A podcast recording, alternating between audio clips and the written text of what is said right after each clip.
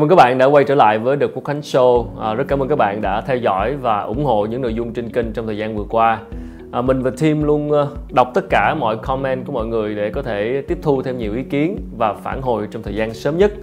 À, đồng thuận có, phản đối cũng có, nhưng quan trọng hơn hết là mong các bạn hiểu rằng mình và đội ngũ luôn mong muốn cung cấp cho các bạn những thông tin giá trị và mang tính thời sự. Mong rằng trong thời gian tới thì à, các bạn sẽ vẫn tiếp tục ủng hộ kênh vì bật mí là các chủ đề trên kênh sẽ ngày càng đa dạng và dĩ nhiên tất cả đều liên quan không ít thì nhiều tới những vấn đề trong một doanh nghiệp và vấn đề tài chính cá nhân. À, rất cảm ơn nhà tài trợ Nextpro đã đồng hành với The Quốc Khánh Show tập này. Nextpro là sàn đấu thầu online cung cấp nền tảng đấu thầu minh bạch, cạnh tranh công bằng và mang lại hiệu quả về chi phí. Còn bây giờ thì chúng ta sẽ cùng vào chủ đề đầu tiên của series mới về quản trị à, nơi mà mình sẽ phân tích và nêu những quan điểm cá nhân về việc quản trị một doanh nghiệp. Đây thực ra là một trong những chủ đề nghiên cứu của mình thời học cao học. À, trong khoảng thời gian học cao học thì mình thường xuyên phải phân tích những trường hợp liên quan đến ờ, quản trị doanh nghiệp, quản lý nhân sự, tài chính của một doanh nghiệp. Và mình nghĩ tại sao chúng ta không cùng nhau trò chuyện về chủ đề quản trị để nhân cơ hội này học hỏi lẫn nhau. Cá nhân mình cũng đang điều hành một ờ, công ty, một đội ngũ nho nhỏ với số lượng nhân sự cũng không quá lớn Tuy nhiên thì ờ, vẫn có những lúc mình bị mắc kẹt trong bài toán quản trị và có những vấn đề là mình rất là đau đầu. Đơn cử như việc tham nhũng. À, tham nhũng là gì? Nghe thì có vẻ to tát và xa vời với những hoạt động thường ngày của một nhân viên bình thường. Tuy nhiên, thật ra tham nhũng lại rất gần gũi với chúng ta. Và dĩ nhiên là tham nhũng có rất nhiều mức độ từ nhẹ tới nặng. Có khi chính chúng ta đang phạm phải những hành vi tham nhũng mà không biết hay cho rằng nó không quá đáng gì bình thường hay chúng ta hay nghe đến chủ đề tham nhũng thì thường hay liên tưởng tới những vấn đề của lãnh đạo quản lý nhà nước. Nhưng ngày hôm nay thì chúng ta sẽ bàn về chủ đề tham nhũng trong doanh nghiệp. Ông bà ta có câu là tích tiểu thành đại những điều nhỏ nhặt khi mà được lặp đi lặp lại sẽ mang lại những hậu quả lớn. Vậy thì ngày hôm nay chúng ta sẽ cùng điểm qua các hành vi tham nhũng của một nhân viên để xem bạn có đang mắc phải những hành vi tham nhũng này hay không. Đầu tiên thì tham nhũng là gì? À, trích từ uh, ngân hàng tư vấn pháp luật online chúng ta có một cái định nghĩa đó là tham nhũng là hành vi lợi dụng chức vụ quyền hạn hưởng lợi ích vật chất trái pháp luật gây thiệt hại cho tài sản của nhà nước tập thể cá nhân xâm phạm hoạt động đúng đắn của các cơ quan và tổ chức và khi nhắc tới tham nhũng thì chúng ta hay nghĩ ngay tới chữ tiền tuy nhiên trong cuộc sống công sở hàng ngày thì có thể các bạn cũng đang tham nhũng mà không để ý tới mà thôi. Chúng ta sẽ không nói về những vụ án tham nhũng khổng lồ trong các cơ quan nhà nước các tổ chức công mà chỉ là những hành vi tham nhũng nội bộ vi mô tức là những hành vi của một cá nhân hay một nhóm nhân viên có ảnh hưởng tiêu cực tới doanh nghiệp. Thì theo mình quan sát tham nhũng chia làm hai loại chính tham nhũng tài nguyên và tham nhũng tiền của. Ờ, tài nguyên của doanh nghiệp thì gồm có gì? À, có nhân lực có cơ sở vật chất có thời gian, có khách hàng. Vậy nên nếu mà bạn đang thực hiện những hành vi sau đây, thì có nghĩa là bạn đang tham nhũng. Thứ nhất, bạn đang đi làm trễ. Nghe có vẻ quen quen, đúng không? Thứ hai, bạn đang sử dụng các cơ sở vật chất của công ty một cách vô tội vạ, như là lấy giấy của công ty in tài liệu cá nhân, sử dụng hoang phí điện hay là hoang phí nước chẳng hạn sử dụng thời gian đáng ra nên dành cho công việc để làm những việc không liên quan đến công việc như là nghe nhạc, xem phim, à, lướt Facebook, à, mua hàng trên Shopee, Tiki, à, lướt, lướt Netflix, nghe Spotify, hàng hà sa số những hoạt động khác. Tất nhiên, dành thời gian cho mạng xã hội chỉ được tính là tham nhũng khi mà nó không mang lại lợi ích cho công việc của bạn, không đẩy nhanh tiến độ công việc của bạn mà chỉ mang tính chất giải trí và dĩ nhiên ranh giới này rất mong manh khi mà chúng ta đang sống trong thời đại của internet của facebook của tiktok của instagram với những quảng cáo của các trang mua sắm online chạy hàng ngày trên các mạng xã hội. Việc bản thân bị sao nhãn và bỏ lại guồng quay công việc phía sau cũng là một chuyện hết sức bình thường. À, kế tiếp nữa thì à, có thể là bạn đang lợi dụng vị trí của mình để sai bảo nhân viên dưới quyền làm những công việc không liên quan tới dự án hay là không mang lại lợi ích chung cho công ty. À, ví dụ như bạn bạn nhờ một cái bạn thiết kế dưới quyền của mình à, làm một cái việc riêng cho mình chẳng hạn thiết kế một cái công việc một cái cái cái cái sản phẩm nào đó cho cái công việc riêng ngoài công ty tức là mình tận dụng á, tận dụng nguồn tài nguyên công ty việc này xảy ra rất phổ biến. Có nhiều người vẫn cho rằng những hành động nhỏ nhoi này thì làm gì có ảnh hưởng tới công ty đúng không ạ? Các bạn yên tâm lát nữa chúng ta sẽ cùng nhau phân tích một ví dụ. Về khía cạnh tiền của thì à, một người nhân viên có thể thực hiện những hành vi sau đây và vi phạm vào chuyện tham nhũng. Đầu tiên đó là lợi dụng vị trí của mình để lôi kéo khách hàng, ăn hoa hồng mà không thông báo với công ty. Cái này chắc là rất là phổ biến. Kế tiếp là chúng ta có hành vi là khai khống chi phí thực hiện dự án để ăn phần chênh lệch.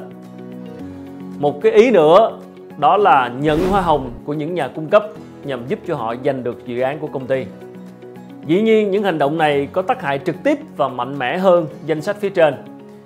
Tuy nhiên, một khi sự việc đã phanh phui thì lại dễ xử lý hơn, vì chứng cứ phạm tội rõ ràng thì dễ xử phạt. Tham nhũng tất nhiên là không tốt. Vậy sao chúng ta vẫn thực hiện những hành vi tham nhũng? Sử dụng facebook và chat với bạn bè trong giờ làm việc là không tốt.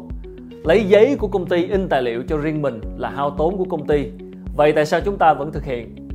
Nguyên nhân có lẽ vì bản tính ích kỷ và không biết nghĩ cho người khác.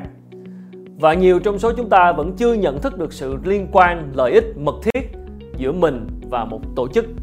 À, chúng ta thử lấy một ví dụ sau đây.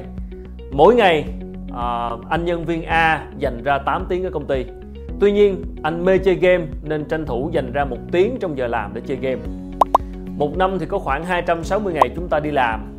Vậy thì anh A sẽ làm tiêu tốn của công ty sắp xỉ khoảng 260 tiếng.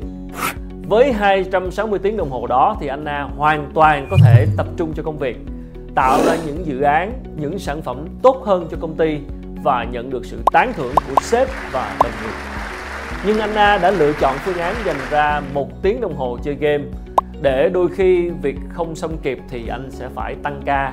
Nói chung là thà tăng ca, còn hơn là mất cái khoảng thời gian chơi game đó tăng ca một lần không sao, nhưng mà tuần nào cũng tăng ca thì công ty sẽ phải trả thêm lương tăng ca cho anh A này. Và sức khỏe của anh A trong cái ví dụ mà chúng tôi đang ờ, đề cập, về lâu về dài cũng sẽ bị ảnh hưởng ít nhiều. Không biết bạn có nhìn thấy bản thân mình trong ví dụ nêu trên hay không, nhưng mà chắc chắn tôi đã nhìn thấy mình trong đó đã từng là một nhân viên đi làm và cũng nhìn thấy điều đó ở một số nhân viên của mình có thể chúng ta không chỉ dành ra một tiếng mỗi ngày mà thậm chí là hai ba tiếng đồng hồ cho những mục đích cá nhân của chúng ta trong giờ làm đây là một ví dụ điển hình nếu mà bạn là anh A và bên cạnh bạn cũng có những anh B, chị C, cô D này kia thì đảm bảo công ty đó không bao giờ phát triển được khi mà mọi nhân viên đều không tập trung vào công việc của mình và bị sao nhãn bởi những cái việc bên ngoài. Vậy thì vấn đề không chỉ nằm ở ý thức cộng đồng kém mà ý thức cá nhân của anh A cũng rất kém. Đôi khi chúng ta nghĩ những hành vi nho nhỏ của mình sẽ không làm hại ai. Tuy nhiên thì về lâu dài, chính chúng ta sẽ là người chịu ảnh hưởng trước đã, chưa nói tới đồng nghiệp, sếp hay là công ty. Một câu hỏi nữa được đặt ra là những người sếp, những người lãnh đạo có biết về những hành vi này hay không? Câu trả lời rất là đa dạng, họ có thể không biết, biết rồi hành động và biết nhưng mà lựa chọn bỏ qua, không hành động gì hai trường hợp trước thì không có gì để nói nhưng tại sao có những lãnh đạo khi biết nhân viên mình đang tham nhũng nhưng họ vẫn nhắm mắt cho qua? Cá nhân mình thì ở một quy mô của công ty hiện tại ở đội ngũ hiện tại thì phần nào đó mình có cái sự linh hoạt và vẫn gọi là tạm du di cho những hành vi như thế này. Khi mà mình biết rằng là à, có thể là những cái người nhân viên đó họ cần một chút thời gian để giải trí sau một cái project căng thẳng chẳng hạn mình chỉ uh, chấp nhận ở trong một cái khuôn khổ cho phép khi mà uh, những cái bạn nhân viên đặc biệt là trong lĩnh vực sáng tạo chúng ta cần cái sự cân bằng về tâm trí khi mà chúng ta làm việc. Tất nhiên ở mỗi công ty mỗi đặc thù ngành nghề sẽ mỗi khác nhau. À, điều mình muốn nói ở đây đó là thực sự những hành vi đó cần phải ở trong vùng kiểm soát để chúng ta tránh lãng phí tài nguyên của công ty. Trong trường hợp nếu bạn mắc phải những cái lỗi lớn hơn nữa và gây thiệt hại trực tiếp tới tài chính của công ty thì dĩ nhiên biện pháp xử lý sẽ phải mạnh mẽ hơn. Nếu có khán giả nào là một lãnh đạo hay là đang là một người dẫn dắt công ty thì mình mong rằng mọi người sẽ comment phía bên dưới để mình có thêm nhiều góc nhìn để xử lý trong những trường hợp như thế này. Vậy thì phải làm gì để ngăn chặn những hành vi tham nhũng vi mô như thế này? Chúng ta đều biết rằng việc này rất là khó ngay cả việc uh, những cái vụ tham nhũng tài sản nhà nước với giá trị lớn còn khó kiểm soát thì nói chi đến những việc nhỏ nhặt như thế này nó cứ add up, nó cứ tích tiểu thành đại một chút một chút một chút, ngày qua ngày. Khi mà góp lại thì mình thấy nó lãng phí phí quá nhiều. Chỉ khi một người hiểu được giá trị của sự liên kết lợi ích chặt chẽ giữa tổ chức và cá nhân của họ, thì dần dần chúng ta mới thay đổi được cái tư duy là lấy thời gian, tài nguyên của công việc để làm cái chuyện tư, làm cái chuyện cá nhân của chúng ta. Để thay đổi được tư duy của người đi làm thì ờ, các lãnh đạo cũng cần phải có những cái tư duy cởi mở và tiến bộ hơn. Họ cần những cái công cụ quản lý hiện đại hơn nhưng cũng không kém tính nhân văn để có thể khiến cho những cái lề xưa thói cũ vào được cái cuồng quay mới với tính minh bạch và hiệu quả cao hơn. Tuy nhiên đây là câu chuyện của lãnh đạo và chúng ta sẽ bàn sâu thêm ở những ờ, video khác. Ở thời điểm hiện tại thì tất cả chúng ta, những người đang đi làm thì mình nghĩ các bạn nên cẩn trọng hơn và tự giác hơn trong công việc.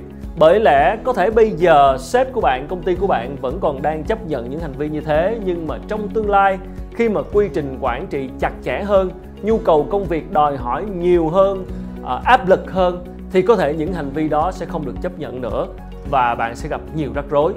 Với những bước tiến vượt bậc trong lĩnh vực công nghệ của nhân loại hiện nay thì đã có rất nhiều ứng dụng của công nghệ vào việc quản trị giúp cho góp phần tăng tính minh bạch và hiệu quả.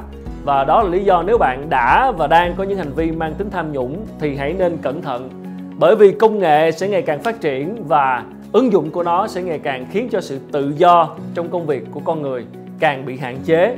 Nghĩa là càng ngày các doanh nghiệp sẽ có nhiều phương pháp để quản lý và theo sát từng hoạt động trong giờ làm việc của các nhân viên trong tổ chức của mình. Vì vậy, nếu bạn không muốn một ngày mà hệ thống quản lý lưu lại hình ảnh cửa sổ trình duyệt của mình khi mà đang xem một bộ phim trên Netflix vào khung giờ làm việc và được gửi đến cấp trên, thì bạn nên tự điều chỉnh là hành vi của mình ngay từ bây giờ. Cả những email cá nhân cũng vậy à, khi mà cái quy trình quản lý ngày càng chặt chẽ và khoa học hơn với sự ứng dụng của công nghệ thì tất nhiên những cái hành vi như thế này sẽ khó mà được dung dưỡng và sớm muộn cũng sẽ bị phát hiện ra. Đây hiển nhiên là một câu chuyện và một thử thách lâu dài, đó cũng chính là một trong những lý do chủ chốt khiến mình muốn thực hiện series mới này. Mình biết sẽ còn rất nhiều khía cạnh và vấn đề cần đem ra mổ xẻ và phân tích và hy vọng trong thời gian sắp tới các bạn sẽ chờ đón những tập tiếp theo của series về quản trị. Còn bây giờ, xin ờ, chào tạm biệt và hẹn gặp lại mọi người ở video tiếp theo à, hãy like hoặc là subscribe, comment để mình và đội ngũ tiếp tục thực hiện những nội dung liên quan đến chủ đề quản trị trong tương lai. Một lần nữa xin được cảm ơn nhà tài trợ Nextpro đã đồng hành với The Quốc Khánh Show tập này. Nextpro là sàn đấu thầu online cung cấp nền tảng đấu thầu minh bạch, cạnh tranh công bằng và mang lại hiệu quả về chi phí. Thân ái chào tạm biệt và xin hẹn gặp lại mọi người trong những video tiếp theo.